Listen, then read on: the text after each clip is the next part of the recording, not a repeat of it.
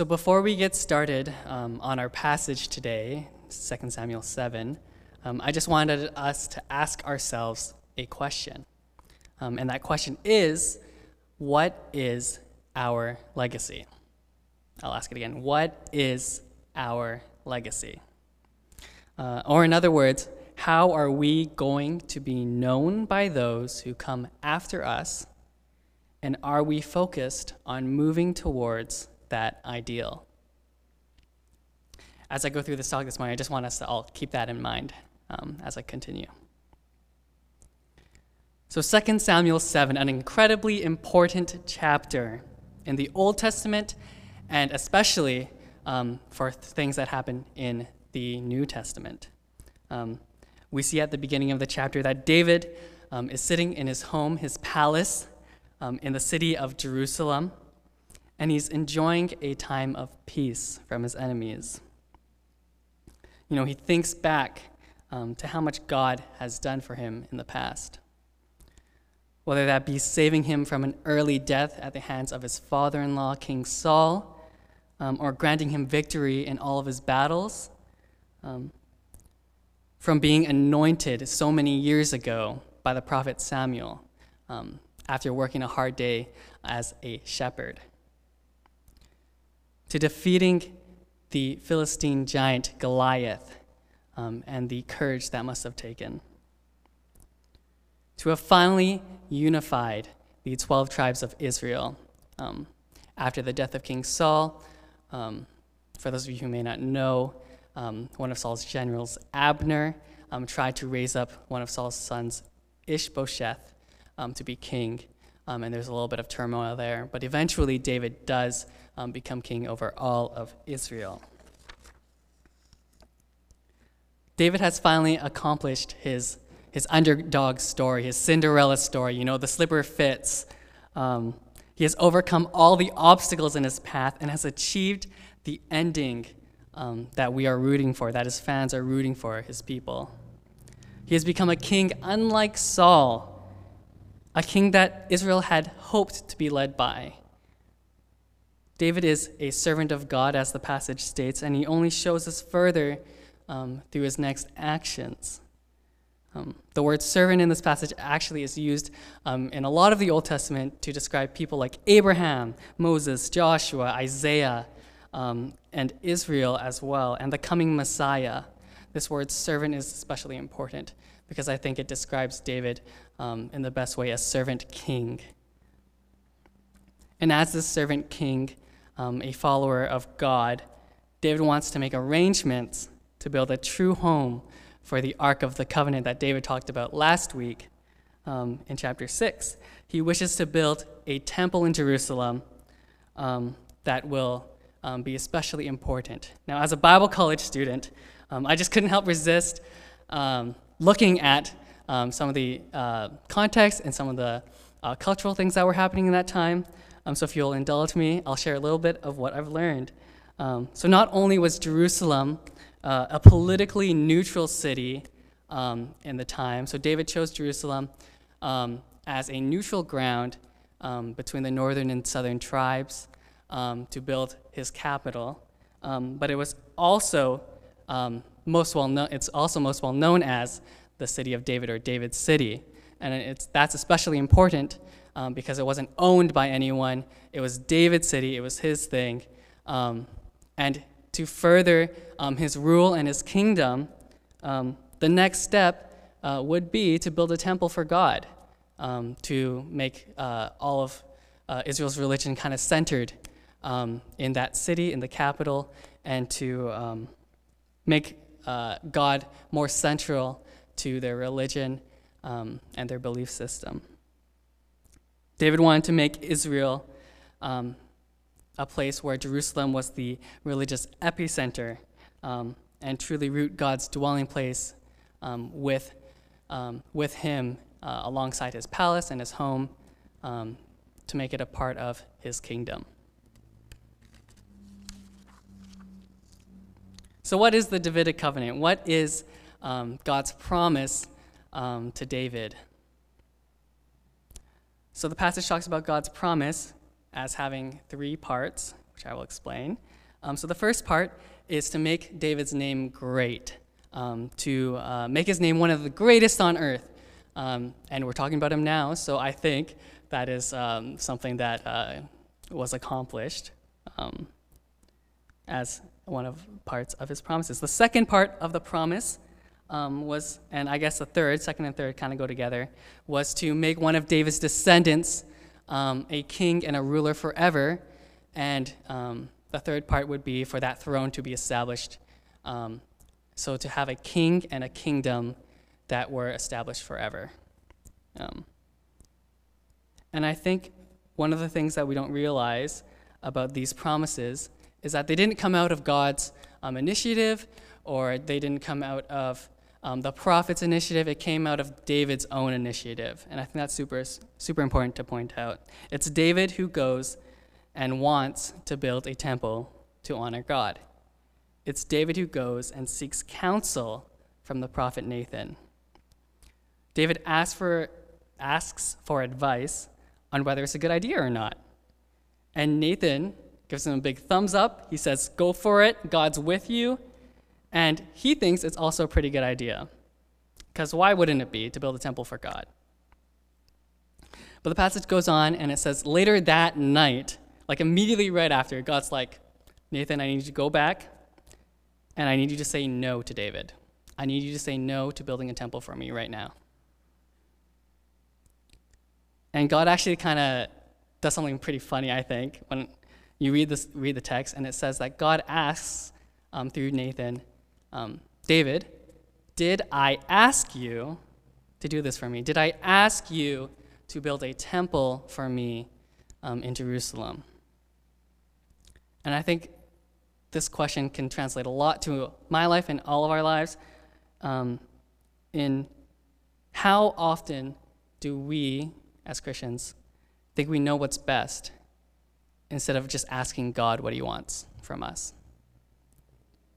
How often do we um, go off and um, kind of go in our circles and converse and think of like these great ideas? How often do we actually go to God and be like, hey, what do you want from us today? How often do we ask God of that? You know, and being told no from God can sometimes suck. And I find that I often expect God to always be saying yes to what I want to do. You know, there are so many moments in our lives um, where we can so deeply hope for something in our lives and only for it to end up with a no. But even when God says no to us, he is still walking alongside us. And in the passage, it actually um, emphasizes this. When God says no to David's idea of building the temple, God makes it clear through the prophet Nathan that David hasn't been abandoned by him. And how, he, how does he do that, you might ask? He assures David that he has been with him in the past. He says that he has been with Israel since their escape from captivity in Egypt, and he's been with David um, every step of the way. Wherever he went, he has cut off all of David's enemies from before him.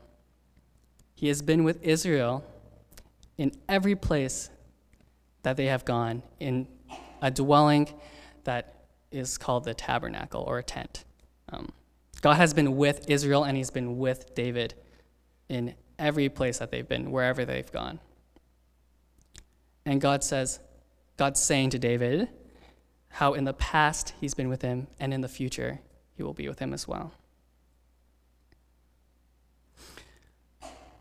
David's kind of wrapped up in all of this, um, all of his attempts to try to build the temple and finally establish the Ark of the Covenant um, in a way to honor God and to serve God and to bring God the glory. Um, and I think oftentimes we can also pay attention to things that are happening in our lives when really we should be paying attention to something else. Now, if you know me, you'll know that I tend to be a massive procrastinator. I don't um, focus very well, um, especially when I'm working at home sometimes. Um, so sometimes when I'm like writing a paper or doing a project or even writing the sermon, what I'll do is I'll set up a music playlist. I'll eat a snack. I'll set up my laptop with some uh, a bunch of like 20 tabs open. Um, I'll take a shower. I'll get some water. I'll make some tea. Um, all before I start doing work, and I lose focus.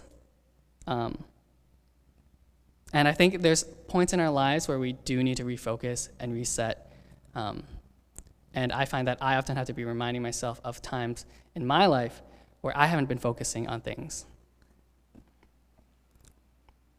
And when I refocus on things that are important, um, that's when we can. That's when I accomplish my best work and accomplish um, things that I um, don't expect. So God refocuses David towards something else in this moment. God is the one who says to David that instead of building um, up a dwelling for him, God will instead establish a house for David. You know, it's kind of like a complete reversal here. It's like the reverse Uno card of um, a story. Um, David, instead of building a temple for God, God will make David's name great. He'll bring David the glory as one of the greatest men on earth. God will raise up David's offspring to establish a kingdom forever, and that will be the house on which God builds his name. God will call one of David's descendants to be a son, and likewise for God to be the father. It's an incredible covenantal promise that God makes to David in this passage. While David was on his deathbed, he remembers this promise. He thinks back to this promise. And he tells his son Solomon to follow God's commands because of God's promise to David that he will never fail to bring about one of his descendants to be on an eternal throne for Israel to as long and as long as they're walking with God, um, there is this kind of a unconditional promise that God will bring about uh, a kingdom for Israel. So in 1 Kings 2 and 3, Solomon actually completes a part of this covenantal promise to David.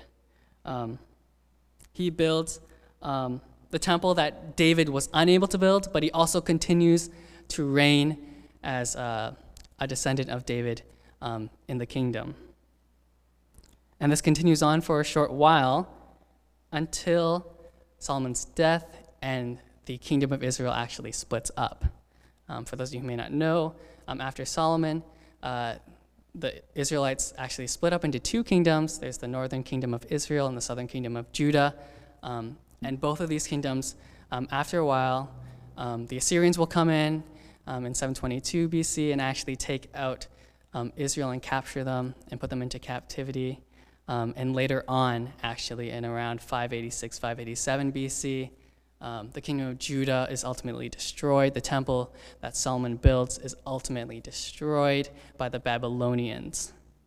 And it's in those moments that Israel and um, the Israelites had to re examine and refocus on what David's covenantal promise from God was really all about.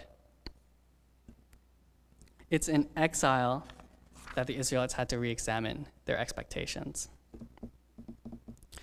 David's legacy can no longer be lived out by his people. The kingdom was gone. The physical land that was promised to Abraham, that David had um, ultimately built up as a kingdom, was no longer theirs to reign over.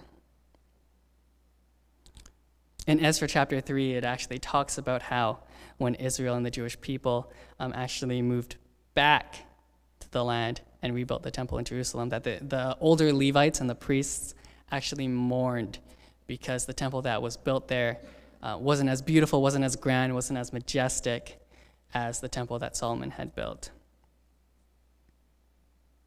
And it leaves the question of how does God's covenantal promise come? Because the kingdom is no longer there.